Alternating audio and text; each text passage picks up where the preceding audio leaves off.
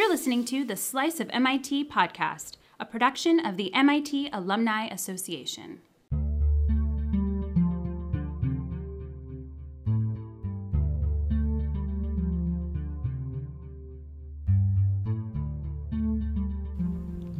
The MIT community is more diverse than any time in institute history. More than 30% of the 11,000 plus student body is from outside the United States, and 28% are members of U.S. minority groups. Women are nearly 40% of the student population, up from only 14% in 1975 and barely 1% in 1950. And diverse communities require mindful leadership. So, how can leaders be more effective in creating a more inclusive environment? Assistant Professor Renee Richardson Gosline says let's start by being mindful. Recognize the biases that affect us all and question our own heuristics. Professor Gosline is the MIT Sloan Zenon Zannetos 1955 Career Development Assistant Professor of Marketing. Her research studies how we process information about products, brands, and each other. And she believes cognitive association and heuristics or the decision making shortcuts provided by the subconscious are often at the root of bias. She has been named one of the world's top 40 professors under 40, been named an MIT Iron Professor, and prior to MIT, she was a marketing practitioner at the LVMH, Moet Hennessy luxury goods conglomerate, and the Leo Burnett Worldwide Advertising Company. In this slice of MIT podcast, Professor Gosline applied her background in marketing to MIT's goals of diversity and inclusion, and how our authentic self must be at the core of any leadership directive. Professor Gosline's lecture was recorded at the 2015 MIT Alumni Leadership Conference, MIT's cornerstone event for alumni volunteers that features discussion with institute leadership and updates on the future of MIT. Visit alc.mit.edu for more information. During the podcast, Professor Gosline will occasionally refer to images and graphs that appeared during her discussion. While these images aren't necessary to follow along, you can find a slideshow, complete with a timestamp of when each image appears, on the Slice of MIT blog at the link bit.ly slash Gosline podcast. Enjoy the discussion. Hi, everybody. Great to see you. I know I'm in the uh, unenviable position of standing between you and lunch. So I promise you I will try my best not to put you to sleep, and I will minimize the amount of references in this presentation to food. All right. So you may be wondering why a professor in the management science and particularly the marketing group here at MIT is speaking to you with regard to diversity and inclusion. Well, the fact of the matter is, is that diversity and inclusion has a branding problem. When you talk about this issue, you tend to get two reactions. One is you tend to find yourself preaching to the choir, and people get it. We know it's a problem.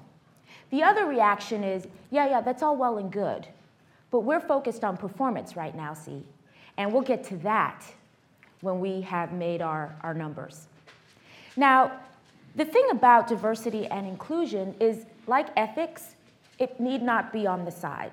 Rather, it's imperative that it is embedded in each of your decisions on a daily basis. So today I'd like to talk to you about taking a mindful approach, a mindful approach with your leadership style, such that inclusive atmosphere is not on the side or something you think about after the fact, but rather something you can incorporate on a daily basis. And when you think about branding and applying it to your leadership style, people always think about this notion of personal branding. Now, I'm here to tell you that the phrase personal branding to me is like nails on a chalkboard. It sounds very reality TV, Kardashian, you know, put a label on me, and it sounds very superficial, very cheesy. So, if you remember one thing out of this talk, please, I ask you, do not say Professor Gosline came to us and talked to us about personal branding. I will disavow all knowledge of you, huh? No, what we're not going to do is talk about personal branding, but what we're going to talk about is leadership that is authentic. And in order for it to be authentic, it needs to start with who you are. This is not about asking people to fit into a mold or a box or to be all the same. Rather, it is leveraging each individual talent, skill, and perspective that the people in your organizations have and getting them to reach their full potential.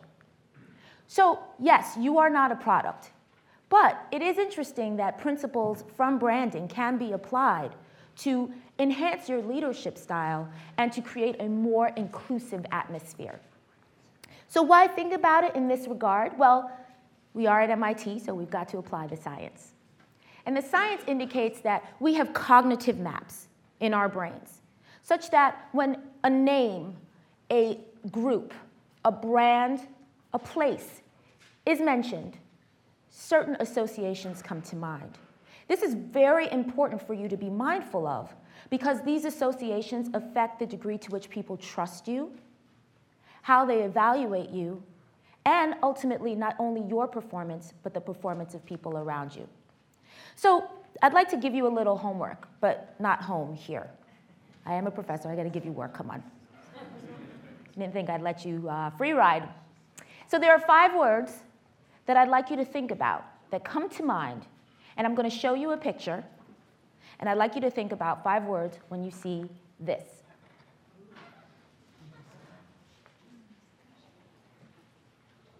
Take a couple of seconds to think about it. So, we haven't rehearsed this. I haven't met most of you before. Um, how many people here, when they thought about the five words, this is, of course, a bottle of Corona beer, one of the words that came to mind was beach? Raise your hand if that was the case.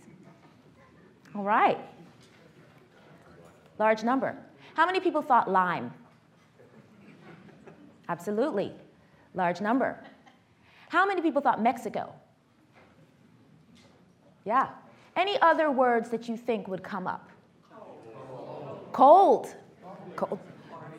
Sun, party, vac- vacation taste. Exactly. Wow. I see you've done your research in this category. so we didn't rehearse this, right? But there's a reason why those, those names, those associations came to mind amongst a large group of people here. It's by design, right? These images have been embedded in your mind through exposure, such that there's a cognitive map where if we place corona in the center and we have different branches leading off from it, sun, beach, lime, Mexico, cool, taste, vacation, all of these things would branch from here. Now, I'd like you to do the same exercise, but I'd like you to think about, instead of Corona, yourself, your leadership style. What five words would come to mind for others when thinking about you? I'm not going to ask you to share it, so you can be honest with yourself. Some people say friend. So, five words that come to mind. Two things I want you to note. One is, it shouldn't be easier for you to do this list for yourself than it is for you to do it for Corona beer.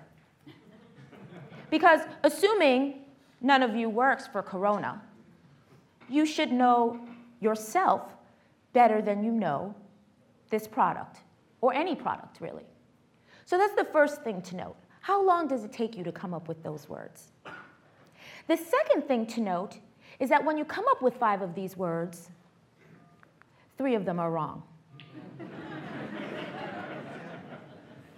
that is, there is only a 0.4 correlation between the influence you think you're making and the influence and the impact you actually are making. So I say this not to terrify you, but to tell you that, like Corona, if you are deliberate and mindful in the impact you wish to make, you can increase this correlation from 0.4 to closer to 1. So, what is authentic leadership? It's not about personal branding. It's about aligning the way in which you want to affect others around you with the way that you actually do, and being mindful of that in your interactions. So, let's talk a little bit about the science of this.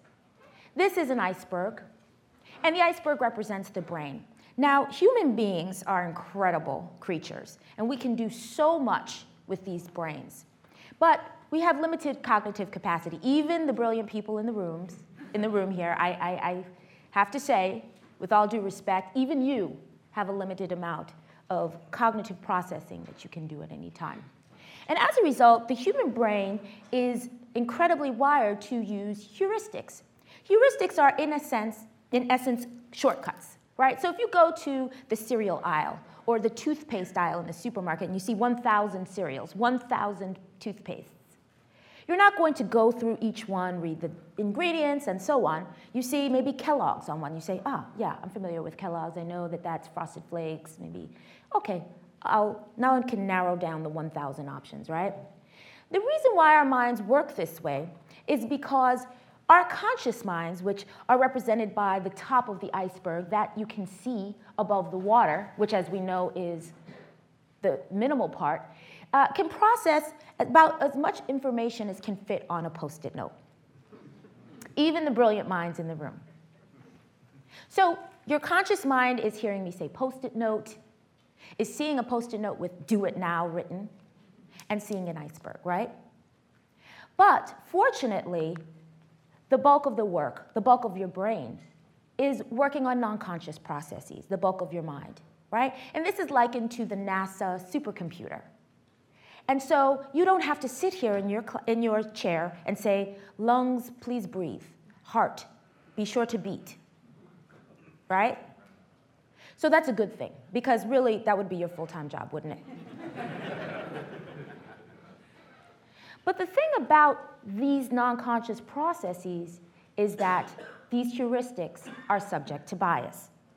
So that in addition to your hearing me talk about icebergs, you're also noticing that I'm a woman of color. You're also noticing perhaps my age, if I have a discernible accent, things of this nature. Things that you may not think are necessarily important or impacting the way you receive me, but in fact, you are noticing and it is influencing you. So we need to be mindful of heuristics because though they help our brains process in a brilliant fashion, they are subject to bias. So you could read that sentence even though those three words were jumbled. Because your brain has seen the words mindful, effect, and decisions many, many times. And so you don't need to read each individual letter. The problem with this, of course, is that as our brains are being quite efficient, they are prone to bias. For instance, in experiments, experimental subjects were asked to do cognitive tasks and were given, in one group, randomly assigned MIT pencil, uh, pens, and in the other group, pens that had no name on them. The people in the MIT condition randomly assigned equal intelligence, felt more intelligent. Be sure to visit the coop before you leave.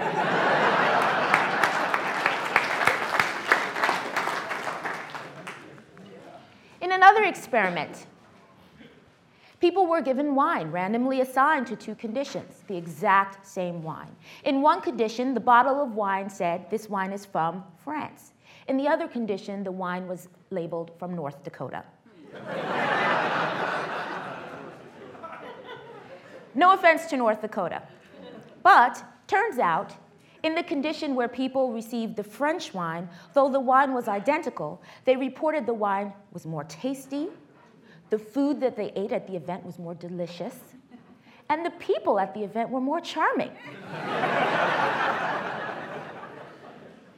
When you shop for wine for your next dinner party, perhaps you should keep this in mind. And research done right here at MIT has shown that when people were given a 10% discount, who wouldn't want a 10% discount? When people were given a 10% discount on the exact same item, the discount not related to quality of the product, they performed worse or had less efficacy in the version where the product was given a 10% discount. So even though rationally they say, hey, 10% discount, very good, they, in their behavior, in a non conscious way, behave differently with this discount. This is very important for us to consider because here at MIT and in the world, we fancy ourselves living in a meritocracy. We evaluate people based on objective criteria. Did you meet these goals? How did you do this work? Were you, more, were you intelligent enough? And so on. But the fact of the matter is that our evaluations are really affected by these cognitive biases that operate under the surface. And role incongruity, the degree to which you think, well, what does a professor look like? That image comes to mind. And then you see me. if I don't fit that image, what happens? So, research, for instance, has shown that people of color and women tend to be penalized more so when they behave, they have the same actions, but they behave in a way that is ostensibly incongruent with the expectations of the role. Female leaders, for instance, given more negative uh, evaluations after the same suggestions and arguments. Professor evaluations, women tend to be described as bossy and their male counterparts as brilliant. I was not one of the professors that was uh, surveyed in this, in this experiment. Um, but yeah, and, and, and MBAs. Experiments done with MBAs, the identical CV, identical achievements, with the name Heidi. Heidi seems competent, but mm, not the type of person you'd want to work with, compared to the exact same CV with the name Howard on it.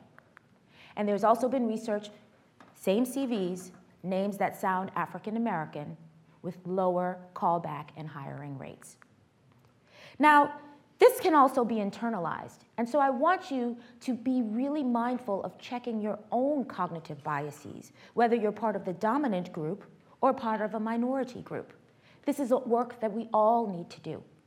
For instance, the famous uh, Kenneth Clark research that led to Brown versus Board of Education had children two and three years old, very, very young.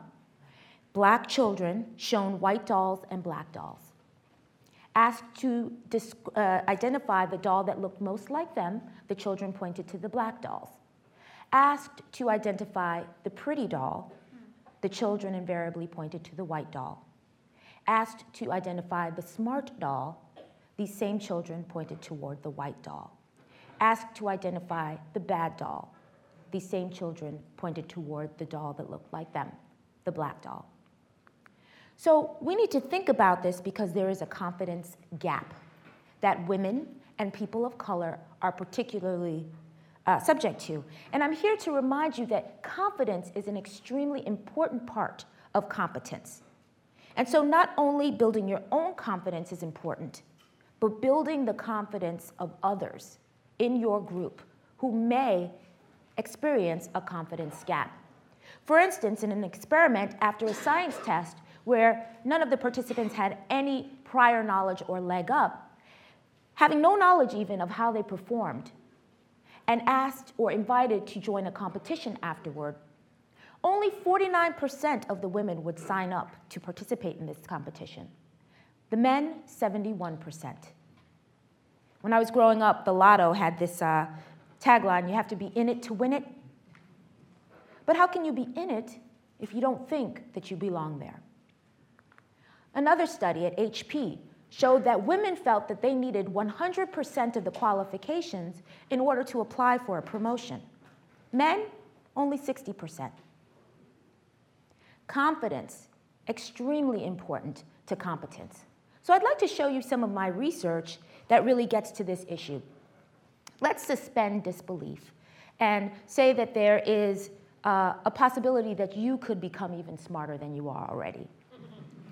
And let's assume then that you want to boost your cognitive ability and you decide to purchase a product that purports to do this very thing. In fact, this is a real product that is available, but you may have heard of others. Uh, an example, Lumosity, which has you do sort of intellectual calisthenics in a degree to uh, to increase your uh, mental acuity. Great, so we have this same product. And let's say you've decided you want to buy a product like this, but you can buy this product from two different purveyors. One, MIT, and two, the University of Phoenix. now, I am speaking to a group of MIT people, so we have a sense of which direction uh, you would go, but let's even presume that that were not the case, that you're not MIT people, for instance, and which would you choose? The fact of the matter is that if I ask, would you choose University of Phoenix or MIT, how many people would choose the MIT? Right. So this is pretty much how everyone answers, with almost no variation, unless perhaps you're the dean of the University of Phoenix. now, if you've paid attention to the earlier part of this lecture, you probably know that I'm going to show you that using one affects your performance versus the other. The wine study, for instance. And indeed, versus the control, with this exact same product, we had people train with it and we tested them afterward. Turns out, though, there are reverse placebo effects, such that with these participants who were not MIT people, they performed worse in the condition where they were given the MIT product. Again, randomly assigned, no difference in ingoing intellect, and this is a between subjects design, meaning the people in this condition were not aware that this other condition existed. So, of course, we said, no, can't be, because we were all at MIT, and we thought, how odd. Maybe MIT is not as great as we thought it was. Turns out it is. People rate, rated the prestige of MIT as higher than the University of Phoenix. And indeed, they did expect the MIT product to work better and have higher efficacy. So, how odd that we saw these, these results. Moreover, the people who worked with the MIT product had a 35% more higher willingness to pay for their product than the people in the other condition. So we thought, well, maybe it's the effort. Maybe when you're in the MIT condition, you're working more, you're working less. Turns out that that's not the, that's not the case. The alternative explanation of uh, effort is equal uh, uh, through all the conditions. And maybe you spend more time, maybe you're more deliberative in one condition than the other. Turns out that that's not true either. There's no significant difference there. So we said, well, let's try this again with a different product. Maybe this is an aberration. And we did it with a language learning product. You may be familiar, for instance, with Rosetta Stone, which teaches you various languages. Well, we told them here at MIT, we're developing a language training program.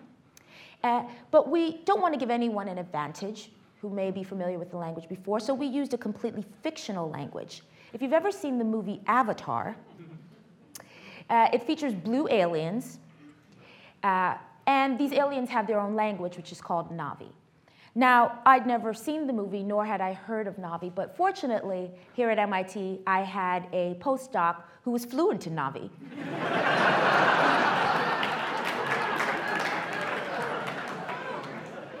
and he created an entire language learning program in Na'vi. You can't make this stuff up. Again, we had this language learning program, and between subjects, we asked people which brand would they choose, MIT or the University of Phoenix. And once again, people preferred MIT. So how did they perform? Remember, between subjects design, randomly assigned, no difference in effort or ingoing advantage. Not surprisingly, none of our participants knew Na'vi going in. They did the training and then they were tested. Here's their objective performance. Once again, lower performance in the MIT condition. But that was their objective performance. How did they think they did? Well, turns out the people in the MIT condition felt better prepared. Not only that, they had a higher willingness to pay than in the other condition. So, what is really going on here? Did you make a mistake by coming to MIT? Have I? Absolutely not. What's going on here is a process called social comparison. It is something that human beings, as social creatures, can't help themselves from doing. And you're doing it right now, even if it's non conscious. Turns out that in an arena where standards are high, which obviously is the case at MIT, and our participants reported that to be their anticipation, that the standards at MIT are higher than the standards at the University of Phoenix. These high standards, when you are psychologically close to the target audience, can cause you to rise to the occasion. In this case, if you think uh, the people at MIT are just like me, I belong at MIT. MIT is a place for me. When I see MIT, I can see myself. You are psychologically close to that standard, and you rise to the standard. However, when you feel psychologically distant from that standard, even though you have the qualifications, even though you're willing to pay more, even though you feel better prepared, even though if given a job or a position at a high standards place, which most people would want, you still non consciously find yourself psychologically distant, which then leads to intimidation. You feel like a chihuahua amongst Great Danes. This is important then because each of us as leaders have the opportunity to affect this psychological closeness or distance, not only for ourselves, but for our organizations. Remember when I asked you, what does a professor look like? To the extent that you don't think a professor looks like me, or that I don't think I look like a professor, I am non consciously intimidating and taking myself out of the game. So it is crucial then that when it comes to performance, we not just think about numbers and diversity as we need to get our numbers up. Because you can get people there. You can get someone who's the first person in their family to go to college. You can have women in positions that are not traditionally female or gendered. You can have people of color in positions. But as long as they feel intimidated or that they don't belong there, you will have such an effect as opposed to their seeing themselves at and part of MIT. Therefore, it's very important that you raise visibility, you raise support, you increase psychological closeness, and not just numbers. I'd like to let you know that we tried to turn this effect off, and here's how you do it. We did another experiment with MIT students. And in this case, we had MIT students use the same product, but before they used the product, we told them about a fellow student named Eric, a fictional student in this particular case. And in one case, Eric is at MIT, like they are, and Eric is similar to them, and Eric is doing very well. In another case, people were assigned to the condition where Eric, like them, was at MIT, but was struggling. Students at MIT randomly assigned to those two conditions the performance in the condition where the person similar to them, Eric, was doing well, they assimilated to that standard. In the condition where Eric was like them and doing poorly, their performance was lower. These are MIT students. So, thinking about inclusivity and performance is extremely important because there is a very strong connection. And let me tell you what this connection looks like. First, we have psychological safety. Psychological safety is a concept that describes the degree to which you feel safe saying, I'm not sure, or I had a thought, and feel like no one's going to laugh at you. You won't look dumb. It's okay. And this concept was pioneered by a colleague of mine at HBS, Amy Edmondson, who did research in hospitals and found that there was this interesting paradox where the best hospitals had the higher percentage of people performing uh, or reporting mistakes and asking questions, seeking help. To the degree that you feel psychologically safe in an environment, you feel less vulnerable. When you feel less vulnerable, you are less risk averse. Risk aversion is strongly related to performance, it's strongly related to innovation and leadership. How can you, how can you put forth new ideas if you're so worried that someone's going to laugh you out of the room? Psychological safety is related to vulnerability, is related to risk aversion, which ultimately is related to performance. And if you are in an industry where innovation is important, and I'm going to go out on a limb and say that is true for all of you, you need to be thinking about this. So, what can you do? Mindful leadership. Thinking about how each moment you are impacting those around you. First, consider framing. Were I speaking to you today about jazz and music, you may have looked at this image and seen a man playing a saxophone. Were I talking to you today about women, beauty industry, facial recognition, you may look at the same picture and see the face of a woman. If you see neither, see me after class. Consider framing as an important part of your leadership style in creating an area of inclusivity. Because diversity does have a branding problem. And when you say diversity, people think, oh, well, that's for people on the side. And so, in an experiment, for instance, Princeton opponents of Proposition 174. This was a proposition that was framed, or it, the content was meant to be uh, harmful either to female students or male students, right? Now, in this experiment, 50% wrote in in support of this proposition for their own sex, right? Self serving. Oh, it hurts women? I'm a woman. I got to write in on this. Only 22% wrote in for the opposite sex. But just look at the power of framing. When it was rephrased to Princeton men and women opposed to Proposition 174, the percentage of people who wrote in for the opposite sex rose from just 22% to 72%. That is a massive, massive increase. So when you think about inclusion, diversity, and all of these issues, think about the terminology and the framing that you're using.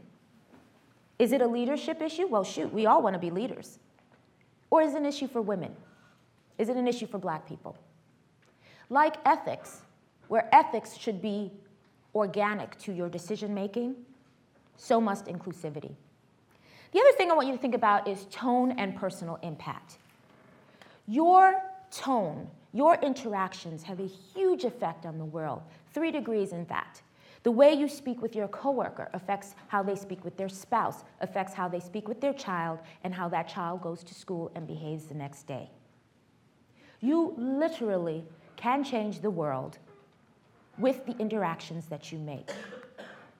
And so think about this because here's the same individual whose face indicates very different things. And research has shown that your countenance can affect the degree to which people find you approachable, want to speak with you. And when I look into the room here, I see lovely countenances, especially when I mention this topic. People's faces start to look a lot better. But remember, this is emotional contagion. People avoid negative affect imagery because they think it's going to affect them. Happiness is contagious, so is unhappiness. So, film yourself Increase that 0.4 correlation because you may have no idea of the impact you're making. I want to show you a couple examples of this. Here we have Mitt Romney. Now, as you know, Mitt Romney worked at Bain Capital. And this image of him during his time at Bain Capital, taking a picture with his coworkers with money, made the rounds. In this day and age of social media, you can't catch a break. And so this image was then used as uh, emblematic of the fact that he was sort of out of touch with the common man, very wealthy and so on. And so it became a cover of New York Magazine, memes created on the internet likening him to Gordon Gekko from the movie Wall Street, whose famous line was, greed is good. Uh, cartoonists uh, took the opportunity to liken him to famous greedy uh, uh, characters. And so there was a problem here, right? Look at how Mitt Romney became more mindful. Notice if you see anything in common with these photos.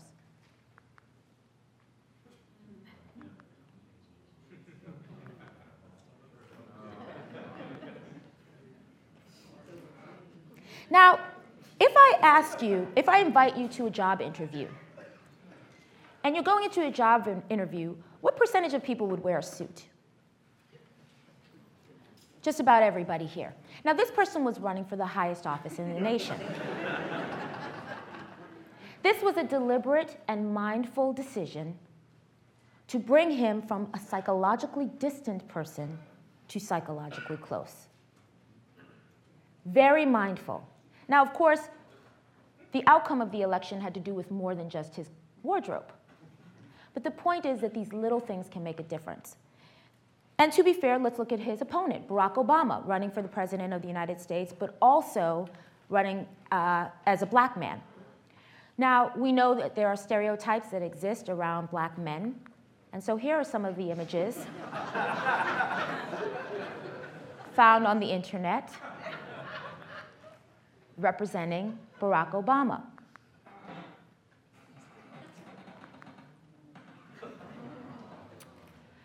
Now, here we have people leveraging ingoing cognitive biases in that cognitive map, right? There's a link from black man to thug, scary, this sort of thing. See if you see anything in common with these photos of Barack Obama.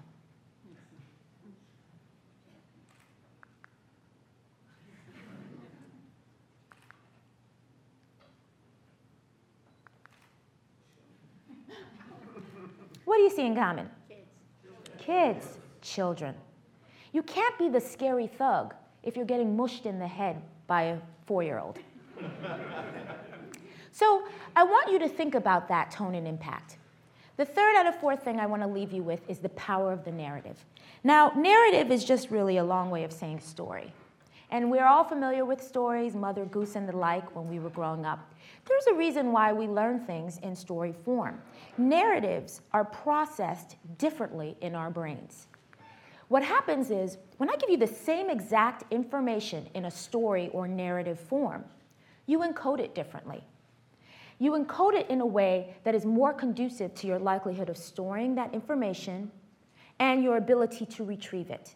It is why, as children, important lessons, moral lessons, are taught to us in story form you can use the power of narrative to your advantage of a leader. Because the list of qualities that a business leader should have and the list of qualities that people don't want to have do overlap in one key area vulnerability. As a leader, creating an inclusive atmosphere, it is imperative that you are able to become comfortable with sharing your vulnerability. And the best way to do this is in narrative form. Despite the cognitive biases that we have in going, there are two key ways to neutralize them. The first is to know that they exist, because you are less likely to be prone to cognitive bias when you take it from the non conscious and bring it to the conscious. The second is to build a connection first. It is much more difficult for you to dismiss me as merely a woman if we've connected in an authentic way. Now, my personal narrative is that I am the child of immigrants, born in Brooklyn, New York, and my dad sat with me every day after school and asked me, What did you learn today? At one point, my educational attainment outpaced his, where what did you learn today became more of my teaching my dad than my dad teaching me. And this went on through college and graduate school, where to this day I speak with my dad and I'll talk to him today and tell him about you, and he'll say, What did you learn today? That's why I became a professor. That's why the things that are of interest to me have to be relevant to the real world. That's my narrative that tells me why I do what I do. What is your narrative? Why do you do what you do? Is it for the money? Is there something that really motivates you? Think about that and use that as a way of displaying vulnerability, not crying in the corner in the fetal position, but vulnerability to say, I can connect with you, I'm a human being too. You are far more likely to win any negotiation or argument on the strength of your relationship than on the strength of your argument. Last, I'd like to mention resilience. Resilience is essential for every leader in an inclusive uh, place. And I'd like to encourage you to become comfortable with being uncomfortable. One of the things about talking about issues of inclusivity is that people are afraid of saying the wrong thing. Now, I understand that fear. But the problem with that is we don't move forward. When you make authentic connections with people, you can have authentic conversations. And you can learn to be comfortable with being uncomfortable. One of the best ways of attaining this is by practicing improv for management. You may have seen improvisational comedy. You'd have a group of people up here, and we're doing some ridiculous activity like planning a trip to Jupiter. And the people in the room have to follow one another, and the two rules are you can't say no, you have to say yes and, and you can't say but. Now, what's nice about this is it forces you to listen when the person is speaking before you and to not put up walls, but to go with it under pressure and build trust. That is essential for leaders because let me ask you how many people in this room in a conversation have been thinking about what they were going to say next instead of listening to what the person was saying at the moment? If your hand is not up,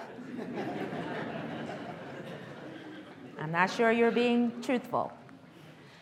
So, these skills developed by improv are also skills that great leaders need to have.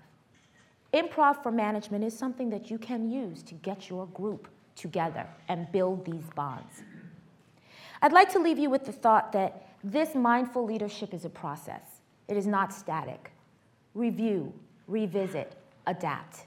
It is important that you have a dynamic attitude towards your growth as a leader because that will allow you to grow organically with your organization and with your team.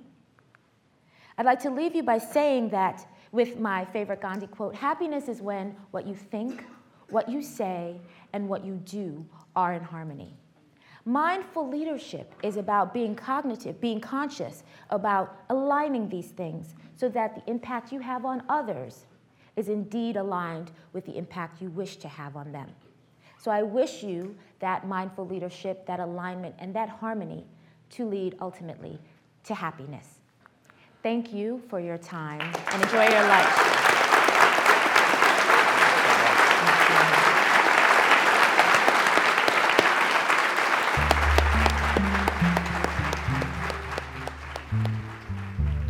So, what's the true definition of authentic leadership?